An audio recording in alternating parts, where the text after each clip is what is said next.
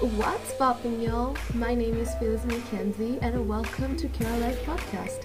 If you love the expression of creativity in visual, performing, literary, and culinary arts, then this is the podcast for you. So subscribe and follow our social media pages through the link in the description and be part of the family. Now, let's dive in into today's episode.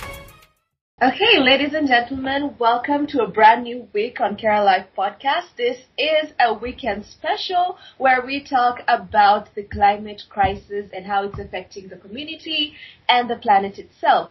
So this week's guest is Tom Bowman, and he is an advisor, speaker, and change maker who believes that the solutions to even the world's toughest problems are within our own grasps. The author to the book what if solving the climate crisis is simple, is principle of Bowman Change Incorporated and works with people and organizations who deeply care about their communities and the world. Thank you so much, Tom, for joining us today. Well, thank you for having me. I'm glad to be here. Yay! So today we are talking about global warming as a mm-hmm. factor mm-hmm. in the climate crisis. So, Tom, how about you walk us through this? What is global warming? Oh, that's such a good question to start with. Um, you know, people live on Earth, but we don't live on places like Mars or the Moon because they're too cold and too hot. And that's because they don't have a nice thick atmosphere that traps heat and makes them comfortable. So the reason Earth is a, such a good place to live is that the atmosphere acts sort of like a blanket. The sunlight comes in and warms the Earth, and then there's water vapor and carbon dioxide and other gases in the atmosphere that trap some of that heat so it doesn't just go out into space. And that has been very stable for thousands of years. Um, ever since human beings first settled down and started growing crops and forming towns and cities, uh, the, the climate has been very, very stable. But since about 1750, people started burning a lot of coal and oil and natural gas, the so-called fossil fuels. Mm-hmm. And when we burn them, a whole lot of extra carbon dioxide goes into the atmosphere. And since that time, the amount of carbon dioxide has has increased more than 30%, maybe 40%. It's a huge amount more carbon dioxide. And that's like putting on an extra blanket or making your blanket thicker. So less heat escapes to space, more of it gets trapped here, and so the climate system warms up. And what is the difference between global warming and climate change? So global warming is what I just described. It's trapping extra heat in the climate system, in the atmosphere, in the ocean, and in the land. And all of that extra heat is energy, and that makes it the whole system more energetic. Climate change is a bigger term that describes all that changes because of that. So the oceans get warmer and the circulations patterns change and sea level rises. And because there's so much more energy in the atmosphere, we get storms that are more intense. Instead of gentle rains, we get more downpours that are, that cause flooding. Um, we have longer droughts and deeper droughts. We have heat waves that last longer and are hotter. So mm-hmm. all of those big changes in our, in our environment are what we mean by climate change and it's all really caused by global warming. Mm-hmm. And speaking of change, people might be wondering what actually causes global warming. So, are we as humans part of this contribution? We are, in fact, the the whole contribution that matters. Um, mm-hmm. The climate system is variable you know, if there's a big volcano in the world, it puts a lot of chemicals, uh, particles in the atmosphere. They're called sulfites, uh, sulfates, and they go high in the atmosphere and they stay there for a couple of years, and they reflect sunlight, so they kind of cool the whole climate system a little bit for a while. But then they come out, they fall to Earth and fall in the ocean, and the climate system goes back to normal. Um, the sun sometimes puts out more energy and less energy, so there's little changes. But not a sustained, steady climbing. You know, the most of the years in the last 10 have been the hottest years ever recorded on the planet. So, um, uh, so even though the climate system is variable a little bit, what what people have done is pushed it way outside that natural variability, and and it's all coming from from us, and some of it's because we clear too much land, and so um, we don't trap as much water in the land, and and um, you know forests are keep sort of keep areas cool. Open land tends to be hotter, things like that. But the main cause is burning oil and coal and natural gas. Mm-hmm. And I'm led to understand that there is a different thing that causes global warming, the greenhouse gases. For example, the carbon dioxide and the chlorofluorocarbons. How mm-hmm. do these greenhouse gases cause global warming? So, so scientists have known about this for a couple of hundred years, roughly, mm-hmm. um, because they did experiments and discovered that certain certain molecules of certain gases actually absorb heat and mm-hmm. and absorb that energy and hold it for a while. So different molecules do it, different gases do it to different amounts. Water vapor does it. Um, that's why a part of why a cloudy night is warmer than a than a clear night, you know, mm-hmm. um, in the winter. But carbon dioxide does it very effectively, and it stays. Carbon dioxide stays in the atmosphere for a long, long time. So if um, so, if the amount of carbon dioxide is it gets higher in the atmosphere, it keeps warming for a long time. But other gases, you mentioned uh, HCFCs, CFCs, the chemicals that are used in refrigerants, those are very potent greenhouse gases. There aren't as much, many of them as there are, uh, you know, we're not putting mm-hmm. as much of that into the atmosphere as carbon dioxide, which is why everybody talks about carbon dioxide. Methane is a very potent greenhouse gas, but it doesn't stay in the atmosphere for very long. So, so there are, there are all these different chemicals that contribute, um, and to keep things kind of simple, scientists sort of boil it down to say what is the equivalent amount of carbon dioxide that all those gases represent so that we can think of one thing instead of trying to think of 50 things. but you know, Tom, all this makes me wonder, hasn't Earth warmed and cooled naturally throughout the years? So why is there global warming till this day? Yeah, that's a that's a great question. So there are ice ages and warm periods, right? And mm-hmm. and um, and if you look at the history of the climate going back maybe 600, I've looked at it going back 650,000 years. Then if you see it on a graph, you see that it, it, the temperature rises and then it falls and it rises and falls. So when the temperature falls, the earth cools and we have a, an ice age. And then as the earth warms again, it becomes very, very nice, you know, and the ice recedes. Um, the things that cause that though have to do with really long cycles, t- 20,000 years, 100,000 years. It has to do with the way the Earth revolves around the sun. The tilt of the Earth changes. Um, so, so those cycles are very long.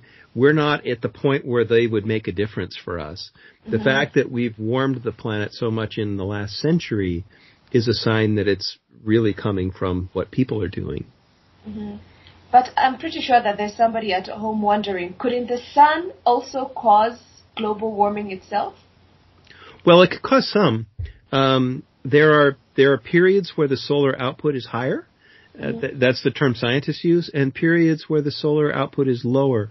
And when they looked at the historical record, um, the scientists concluded that in the early part of the 20th century, some of the warming was caused by higher output from the sun the the sun has been in a more quiet phase for the last few decades. So the sun is not driving the change now. The cha- the change now is because instead of think think of these numbers before the industrial revolution when people started burning a lot of fossil fuel the amount of carbon dioxide in the, in the atmosphere was two, about 270 parts per 1000000 mm-hmm. Now it's over 400 parts per million. So just think of the size of that change. That's 30 to between 30 and 40 percent change. If you change anything between a third, more than mm-hmm. a third, you're going to see consequences. So, so that's really what the science, scientists are so concerned about. Mm-hmm. And you mentioned earlier about volcanoes, and it just came to me. Mm-hmm. Do volcanoes emit more carbon dioxide than humans? Because I know that volcanoes just emit a whole lot of gases.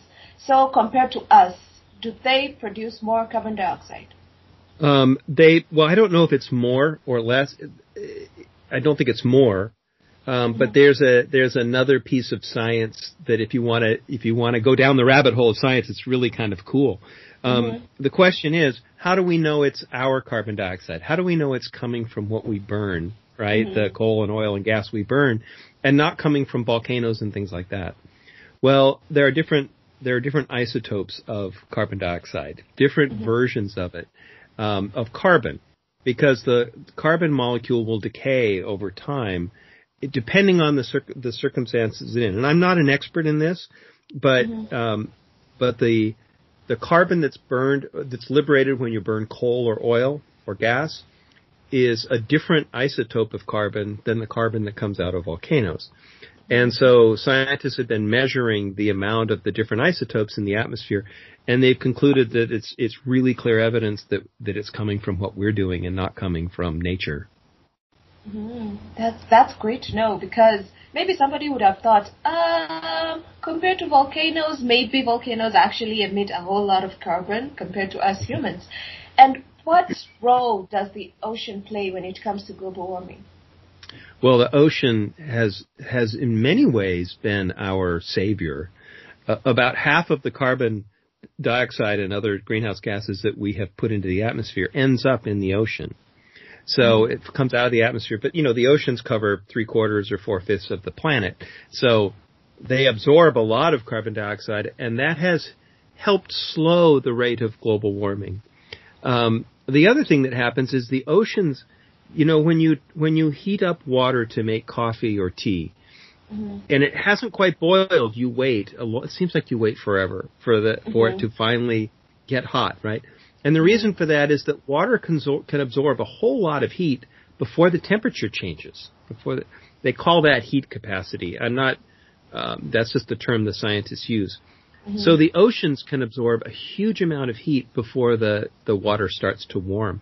And think about it, the ocean is thousands of feet deep, mm-hmm. and it covers three quarters of the planet, and most of it is incredibly cold. At the bottom of the ocean, the temperature is basically freezing, you mm-hmm. know, but it's, mo- it's moving, and so it doesn't form ice down there.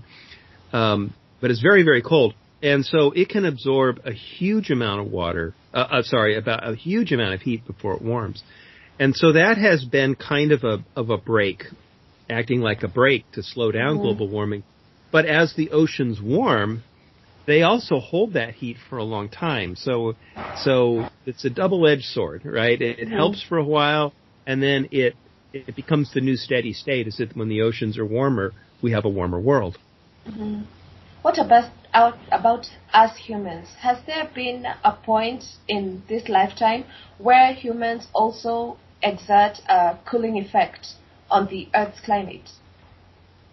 Um, I don't think so, um, because because we've done a couple of things. We've done several things that that make the climate warmer. The main one is all the all the energy that we use, all the fossil fuels we use for electricity and cars and and all of that.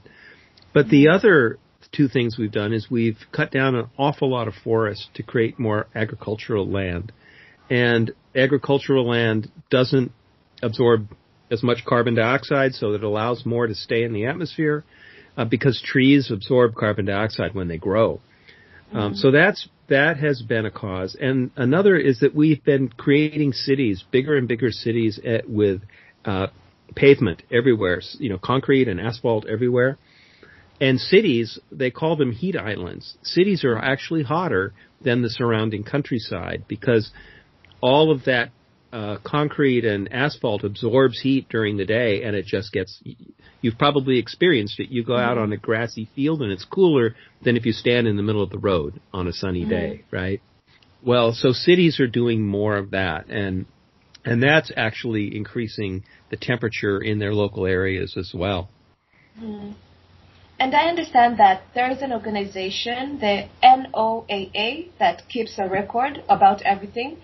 Can we, everybody in general, trust their global temperature data record when it comes to 50 years back and 50 years from now? So, NOAA, which in the United States, it's the National Oceanic and Atmospheric Administration in the United States, and mm-hmm. it is a science agency that um, has a number of jobs. The, the, Weather Service in the United States is part of NOAA, and we call it NOAA for mm-hmm. short. Um, and the, there's a there's a agency that monitors fish fisheries, commercial fisheries, and and other things. So they they keep records that are really really accurate. There's been a, a in Hawaii on the top of the volcano, mm-hmm. far from factories and far from cities, scientists have been measuring samples of the atmosphere to see how much carbon dioxide there is every day since 1957. Just mm-hmm. think about that. That's a continuous measurement. It would be like weighing yourself every morning at exactly the same time mm-hmm. for all, since 1957, right? You would have a mm-hmm. very accurate record of, of your weight every day. Well, we have that for for every day since 1957, and they plot that on a graph. It, it started by a guy named uh, Keeling, Charles David Keeling, and so it's called the Keeling curve, and it shows temperatures just rising steadily. If you should look at the average since 1957. Mm-hmm. And despite of these records, isn't there a lot of debate and disagreements among climate scientists about global warming? Well, how many climate scientists do you think have concluded that humans are causing global warming and, and that it's happening? If you had to guess, what what percentage of scientists would you guess? Um, to me, probably a 50-50 situation. Yeah, that's what we've been led to believe. The reality is, based on the evidence, multiple lines of evidence, about 97% of climate scientists have concluded that humans caused global warming is happening. Mm-hmm. 97%. That's all, you know, it's hard to get anywhere near that number usually in science because scientists are trained to find fault with every, each other's experiments. So, um, the, we call that the scientific consensus, and the scientific consensus on global warming is extremely high. So you have to, then you have to wonder, well, well, why do you think it's only 50-50? And why do most mm-hmm. people think it's only 50-50? Well, the answers are twofold. One is that the news media, at least in places like the United States and Europe, I don't know what it's like where you are, but the mm-hmm. news media for years like to have people disagree on all of their mm-hmm. newscasts. So whenever they they would say scientists have concluded something, then they'd bring in someone who would disagree with it because that's how mm-hmm. you get ratings. That's how you keep people watching the news. And it's it's really false. It it makes the the the percentage who don't agree seem much bigger than they really are.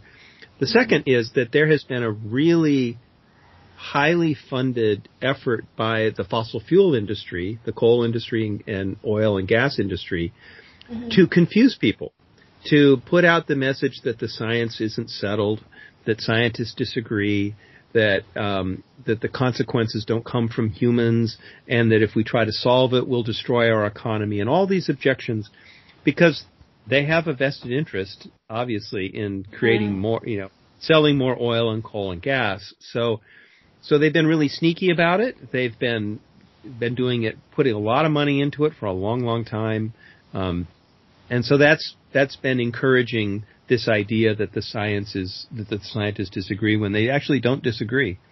Mm-hmm. You know, Tom, I'm led to wonder why should I trust scientists' climate projections for 50 or maybe 100 years from now when they can't accurately forecast weather for two weeks yeah. straight? That so is why? such a good question. Mm-hmm. That is such a great question. Um, so thank you for asking it. The the issue is that the science for predicting the weather is very different from the science for predicting the climate. Mm-hmm. Climate is think of climate as average weather. It's sort of it's sort of like the the the the envelope that all of our weather occurs in right? Mm-hmm. So where I live, I live in California. We have what's called a Mediterranean climate. And what that means is we get almost all of our rain in the wintertime in in 3 or 4 months. We get almost no rain the rest of the year. We have uh, long, warm summers, somewhat hot summers. I mean, they get, they get pretty hot. We have mild winters. It's good for growing crops and it's predictable. Every year it's kind of the same. Not identical, but we know that we're going to get most of the rain in the certain months and it's going to be dry in the summer and all of that.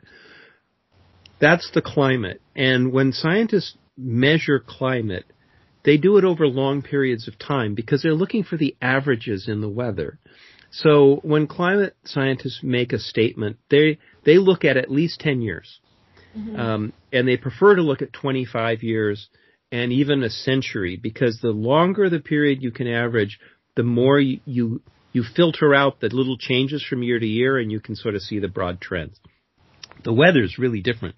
The weather is all about the local conditions where you live. What are the mountains there like? What are the rivers like? What is the prevailing wind like? Uh, how does the you know, if you live near the ocean, the ocean is sort of stable, but the land heats up during the day and cools off at night. If you have mountains, the wind tends to blow down through the canyons and valleys. Uh, so you have all these factors that affect the way the weather changes locally. And the, the models that they create to predict the weather are really accurate for a few days. Mm-hmm. But but they get less and less accurate as you look farther out. So maybe 10 days is pretty good. Doesn't mean it won't change, but it's pretty good.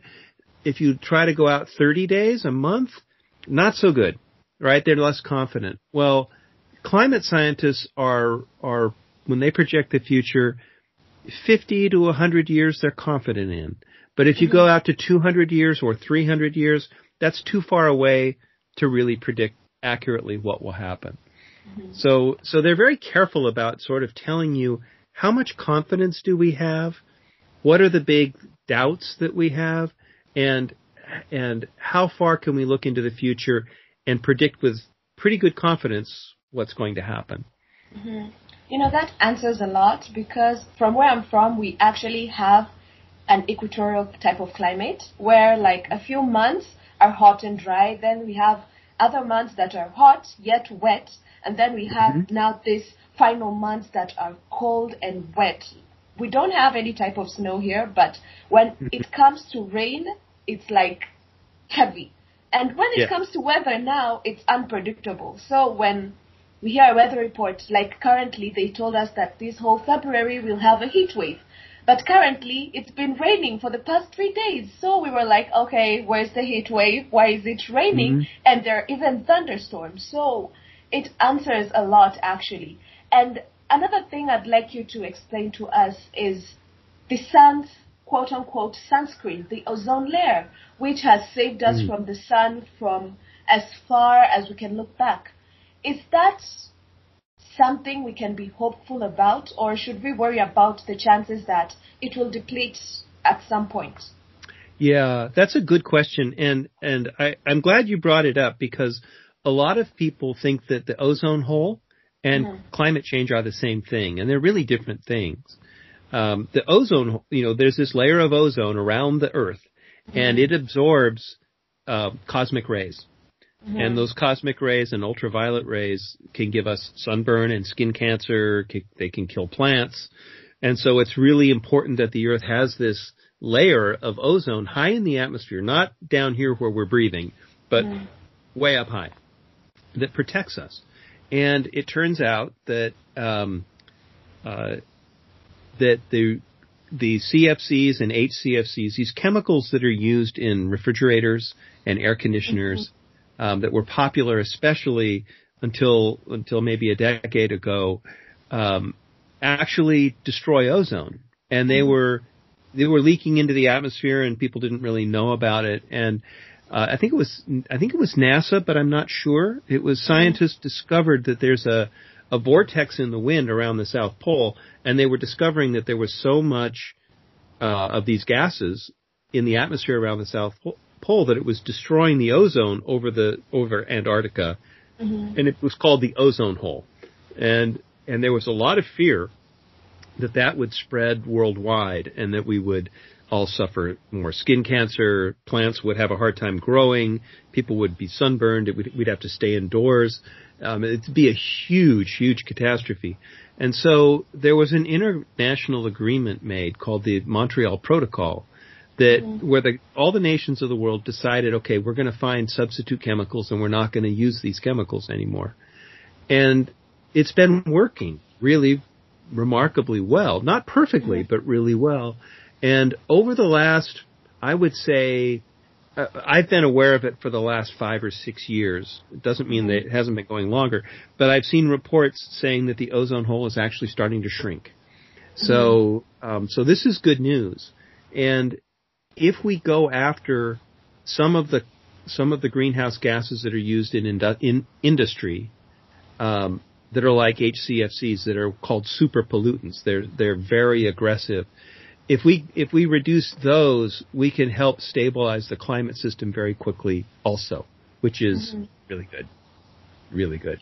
And does that mean that the ozone hole was causing the caps that were melting, or was it global warming that was causing the north yeah. and south pole to melt? It's really global warming that's causing them to melt, and. Mm-hmm it's one of those circumstances. Uh, the the poles are warming up faster than the than the equator. So mm-hmm. if you're noticing that the weather's changing where you live, it's changing a whole lot more in Greenland and Iceland and and southern Chile and Argentina. Mm-hmm. Um, uh, and it's just the way that the way the atmosphere circulates that it, that more of the change happens there 1st mm-hmm. Let's dive into impacts, Tom. Does global okay. warming mean that it's warming everywhere in this planet? Just basically every single part? Um, yes, but it's not warming at the same rate. Mm-hmm. So I just mentioned that the poles are warming more quickly than the equator uh, and the temperate zones, and it's so it's warming more faster over the land than over the ocean, and so there are um, there are differences right? And and climate scientists tend to look at things in large areas. They like to look at a continent or a portion of a, a region of a continent where where the climate is more consistently alike in those areas. And uh, and so when they make these maps of the world to show global warming, you you might have seen some of them where where you see colors that are red and some parts are blue and some parts are mm-hmm. yellow and there's this kind of this gradient. And those are showing red means there's been a lot of change. Blue means it's actually cooled a little bit. And if you look at them year after year, you'll see that some places kind of stay the same. They're a little cooler one year and they're a little warmer the next. Other areas are just getting redder and redder and redder. But if you look at the whole trend of the whole planet over a long period of time, everything is moving from blue to yellow to orange to red. So yeah, there nobody gets a free pass on global warming, unfortunately. Mm-hmm. That's so sad, but I hope that it will change in the future. And what is an extreme event when it comes to global warming? Uh, an extreme event is, uh, and they call these climate disasters. It's mm-hmm. it's it's when the something happens in the weather that is extreme and destructive. So, big flood, uh, a hurricane or typhoon, um, a or cyclone, uh, a drought that's really deep and long lasting, a heat mm-hmm. wave that's really intense and long lasting. Those are the main kinds of of events and catastrophes that that displace people, destroy villages and homes, and cities and uh, put people out of work, destroy crops. There has been evidence, for example, that the Arab Spring um, uh, and the and the revolutions in Egypt and Syria and in the Arab world were partly caused by um, climate events, by droughts mm-hmm. that that caused crops to fail. And when crops fail, people are people need food, and so they start moving. Right? You have to go. Mm-hmm. You have to leave if you can't live somewhere. Uh, and that has been causing the migrations from the Middle East into Europe, and it's mm-hmm. caused mm-hmm. all this social upheaval in economic upheaval. There's even been evidence that there's been a wave of migration from Central America to the United States. Um, and President Trump was building his border wall, and you know he said there was a wave of immigrants coming. There was a wave of immigrants coming, and they were coming because the climate was changing in places like Honduras and and other places in Central America where mm. people couldn't safely live anymore. And and so people were leaving their farms and going to the cities. The cities were becoming more uh, uh, more dangerous, And so people were fleeing and literally walking thousands of miles all through Mexico to get to the United States in search of a climate where they could live. So, mm-hmm. so we're already seeing the impacts of this happening all around us. Mm-hmm. And you talked about earlier how the Earth has been warming and cooling through the decades. So why are scientists so concerned about today's global warming? Uh, because today's global warming is off the charts. It's just way out of scale with anything that nature does by itself. And because, you know, the population of people has been growing dramatically too. I was born in 1956 and I can remember my parents talking in the early 1960s when the population of the earth reached 3 billion people for the very first time in all of human history. 3 billion. And people were so concerned that the number of people was so hard. How are we going to feed everyone? And where will everyone live? And all of that. Well, the population of the earth today is almost 8 billion people. Mm-hmm. And the UN predicts that a population will increase to 9 or 10 billion by the middle of this century and probably start to level off and maybe even decline after that. So mm-hmm. Just think about that. That's everybody in the world wants to have a good lifestyle and and that means we want to use more energy and if we don't switch to renewable energy, that means there'll be a lot more carbon put into the atmosphere and we will accelerate the pace of warming even more. Mm-hmm. I'd like us to talk about the temperature, Tom. A global warming of 1.8 degrees Fahrenheit can seem so small, given that some locations in the planet have temperatures over 30 degrees Fahrenheit every single day. So why is this change in global temperature a big concern? Yeah, that's a good question. Um, scientists talk about warming of we've warmed the climate system 1.8 degrees Fahrenheit a little over one degree C, and and scientists or the the nations of the world have agreed that we absolutely should not let it, the Earth warm but beyond two degrees C, um, and have, preferably hold it below 1.5 degrees of warming uh, centigrade. That's an average of the entire planet, mm-hmm. right? So so you're taking the amount that's that the Arctic is warmed, which is mm-hmm some some years it's nine degrees, um, I think so far, and places that have not warmed very much, and you're averaging all of that out. So when you think about the whole world, that number that sounds so small in your neighborhood is mm-hmm. actually really really big because the because the warming is so um, variable depending on where you are. Mm-hmm. What about when it comes to us humans? How will global warming harm human health and well-being. Ah. Well, you know, it's already harming human health because the causes of global warming are the same things that create air pollution. Mm-hmm. And air pollution causes respiratory disease. It shortens people's lives. So, so part of climate change impacts on our health are already present. And studies have found that when you reduce the, the greenhouse gas pollution, mm-hmm. you're reducing air pollution and people's health improves right away. So, so there's that.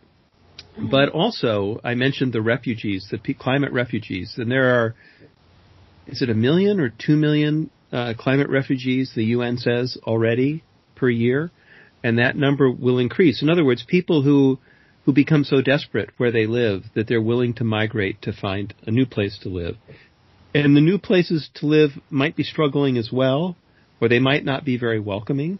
Mm-hmm. Um, and so as the sea level rises, for example, if you live, if you're a farmer on the coastal plain of Bangladesh, um, you're not going to be able to live there, right? It's already they're already seeing more flooding from the ocean, and as the sea level rises, it will it will extend inland a great distance.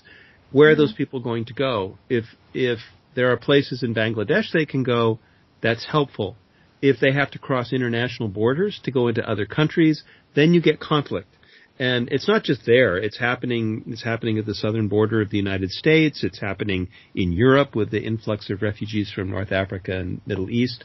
Mm-hmm. So those kinds of things are happening. And then uh, the others, the some of the other impacts are that food production becomes more difficult. Mm-hmm. Crops fail when there are storms and droughts. um, uh, when it gets as it gets hotter and hotter, it's harder to be productive in your work outdoor, especially outdoors, because mm-hmm. the heat just saps your strength.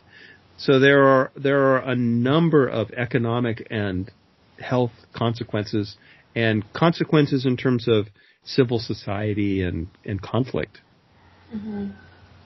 I think that also reflects on how the global warming harms the community, the infrastructure, and the economy of a specific location, right? Yes, absolutely, absolutely. If if you're in a city where, I mean, I've seen pictures of places where um, this the streets buckle because it gets so hot that the asphalt actually melts and buckles and cracks.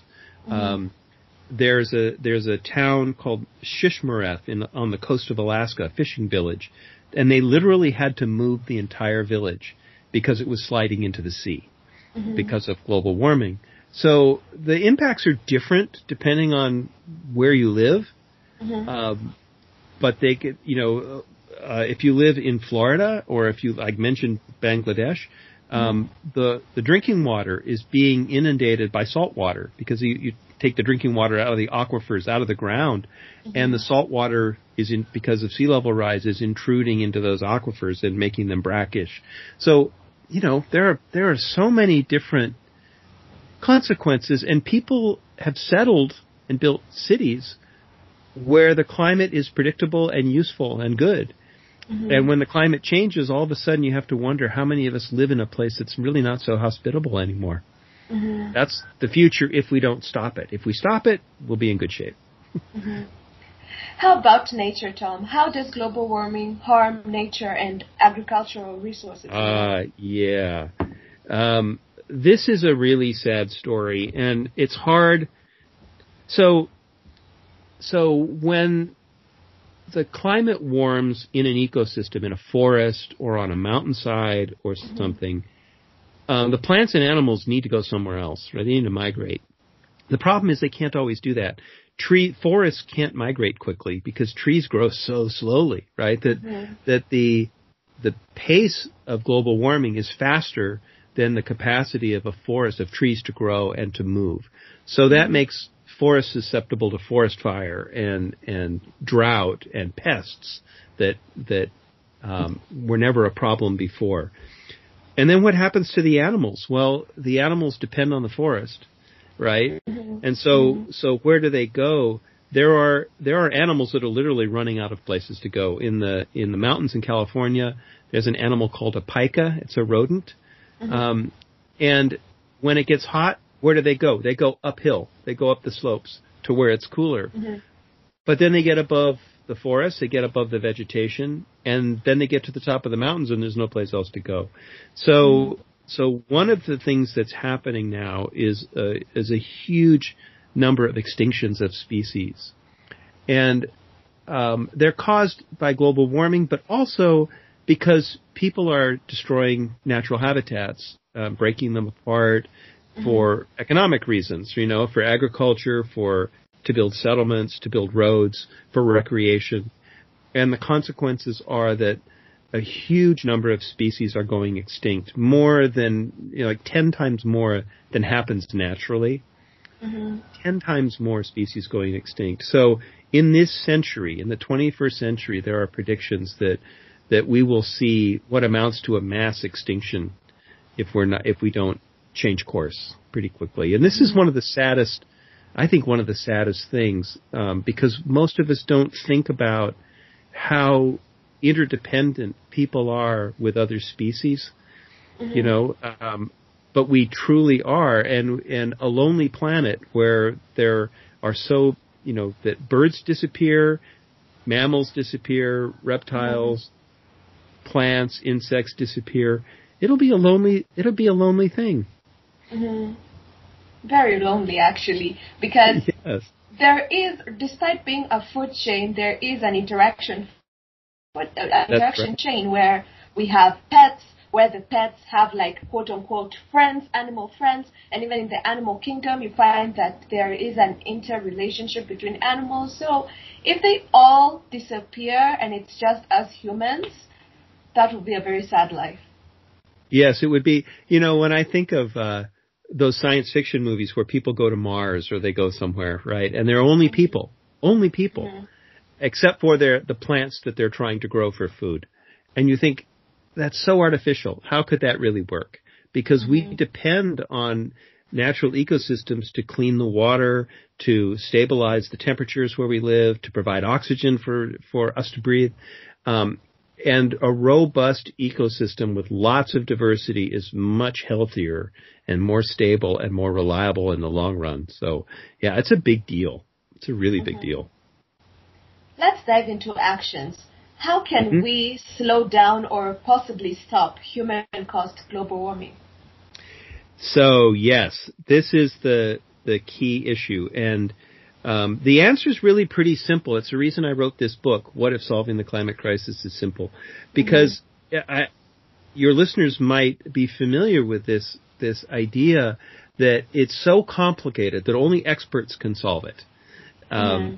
and that's, that's certainly the way it, I always hear about it, that, that the climate system is very, very complex, and so only the elite scientists can understand what's going on, and the human systems that have to change. Cities, infrastructure, housing, energy supply, um, uh, supply chains for products, agricultural practices, transportation locally and all around the world. Those are comp- finance and development aid and international relations and governance. These are big, complicated things. And it mm-hmm. makes each of us feel very small mm-hmm. right? If you mm-hmm. think that you have to untangle all of those threads in this giant knot uh, called, you know, human civilization, you can't possibly do it yourself. None of us can. It's and and it creates a false illusion that we have to have a master plan that solves the whole thing all at once. And that's not really how people live and, and make changes. It's not how societies change. And so what we we have to do in very simple terms is we have to stop burning fossil fuels, and we have to stop burning them quickly. Certainly, well before the middle of this century. So in the next mm-hmm. 20 to 30 years, we have to stop burning fossil fuels, and we absolutely don't want to fail. So I, I wrote a slogan in the book that's that's something that's easy to remember, which is stop burning fossil fuels well before mid-century, and absolutely, positively, do not fail. And when you mm-hmm. think about it in those terms, it means that all of us, if we, if we're in, in our workplace, in our community, in our household, we can think about how do I do the things I do, I want to do and need to do, mm-hmm. but do them without burning so much fossil fuel. And it can be, sometimes it's small things. It's, um, it's using more daylight instead of mm-hmm. artificial mm-hmm. light. Uh, mm-hmm. It's driving, if you have a car, driving it less, going on one trip that does all your errands instead of five trips. Mm-hmm. Um, and it means, uh, it means also the bigger shift in systems towards electric cars, towards public transportation, towards um, meeting. Here we are talking on opposite sides of the world, mm-hmm. doing an interview. Right? Neither one of us had to travel anywhere. And mm-hmm. so it means using the technologies that allow us to pollute less as we do things. And, you know, I, this sounds so silly and small. I understand that it does. But mm-hmm. I decided to try this in the business that I used to own. And I set really aggressive targets for reducing our fossil fuel consumption. We didn't change our business. We still mm-hmm. designed and produced exhibitions for trade fairs and air shows and sporting events and museums.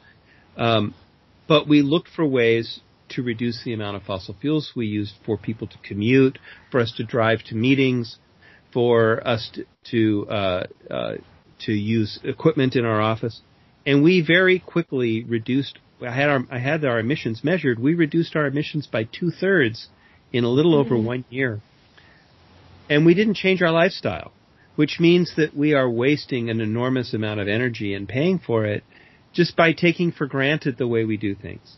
So businesses, organizations, households can all can all accelerate this shift. And it also means that in our civic life, in our governance, we can mm-hmm. push for policies to reduce global warming, to to shift to renewable energy, to preserve natural ecosystems and green lands, you know, um, we don't pave everything. Um, provide more shade in our cities so that the cities stay cooler, so we don't have to heat our buildings so much. There's a lot of of there's thousands of actions that organizations can and governments can take, but they all boil down to doing the things we do, but without burning fossil fuels as we do them. Mm-hmm. Speaking of organizations, Tom, what is NOAA's climate mission for the planet? Well, so NOAA is a is a science agency mainly. So they do research and report. To, so and there is a set part of NOAA that works on helping communities find ways to be to adapt to the changing climate and to reduce their mm-hmm. emissions. So that's kind of their role. They're an information agency primarily, um, and so the the efforts to create policies really happen outside of NOAA. They happen in Congress mm-hmm. and in the White House in the United States and in um, in groups outside of government that push community government and the federal government to to change policies. Mm-hmm.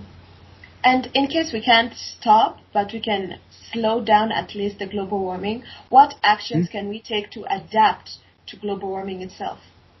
Yeah, so these actions really make it, it depends so much on the climate where you are.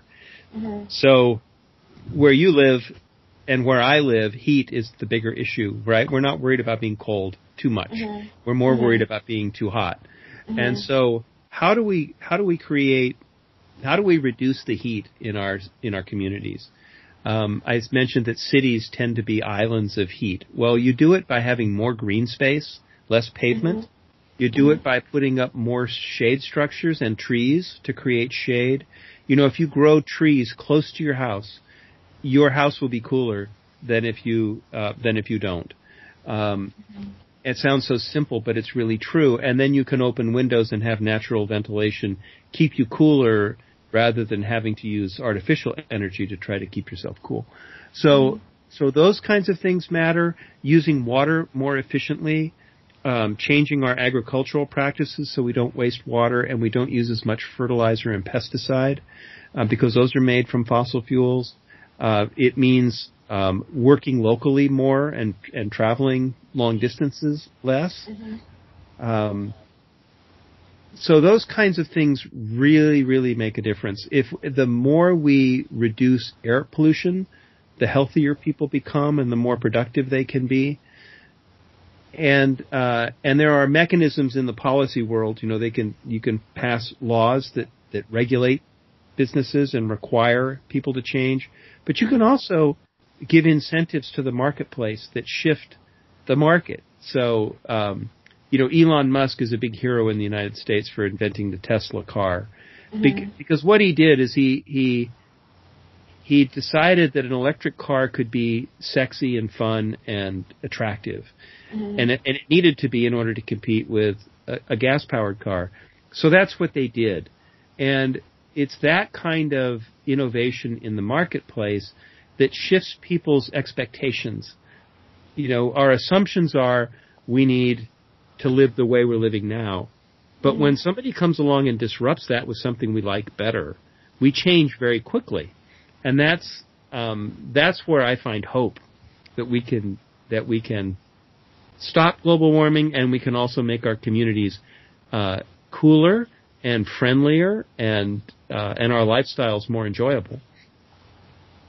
Thank you so much for that insightful message, Tom. And we're very thankful here at KR Live that you are our guest today.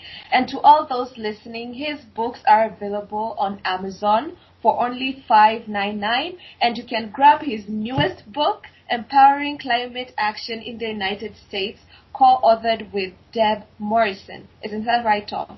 That's correct. Yes, and that's the, that is something I'm very excited about because we were part of a project with 150 diverse people from education and science and social science and business and activism and indigenous communities and uh, climate justice activists, and we all got together as equals and and mapped out a strategy to get our the public in the United States to take action on climate change. So that's what that book is about, and uh, we hope that the Biden administration will adopt this, and and we will rejoin the Paris Climate Agreement with something that we can be proud of. Mm-hmm. That's amazing, and I hope they all heard that. Links to the Amazon website will be in the description, as well as links to his website.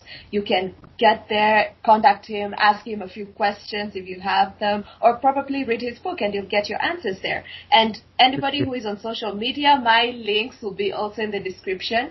And remember, while you're posting about global warming or any other climate crisis, use hashtag reverse gentrification and hashtag KR Live podcast so that we can actually find out what are your plans for climate change. My name has been Phyllis Mackenzie, and I was joined today by Tom Bowman, and I hope to see you next week for a brand new weekend special. Goodbye! And that will be it for this week. If you enjoyed this episode, be sure to subscribe so you're notified when a new episode is posted. Rate and review this podcast on your favorite podcasting app, especially Apple Podcasts and share it with all your friends. Thank you so much for listening and remember creativity is intelligence having fun. Until next time, hashtag podrocque.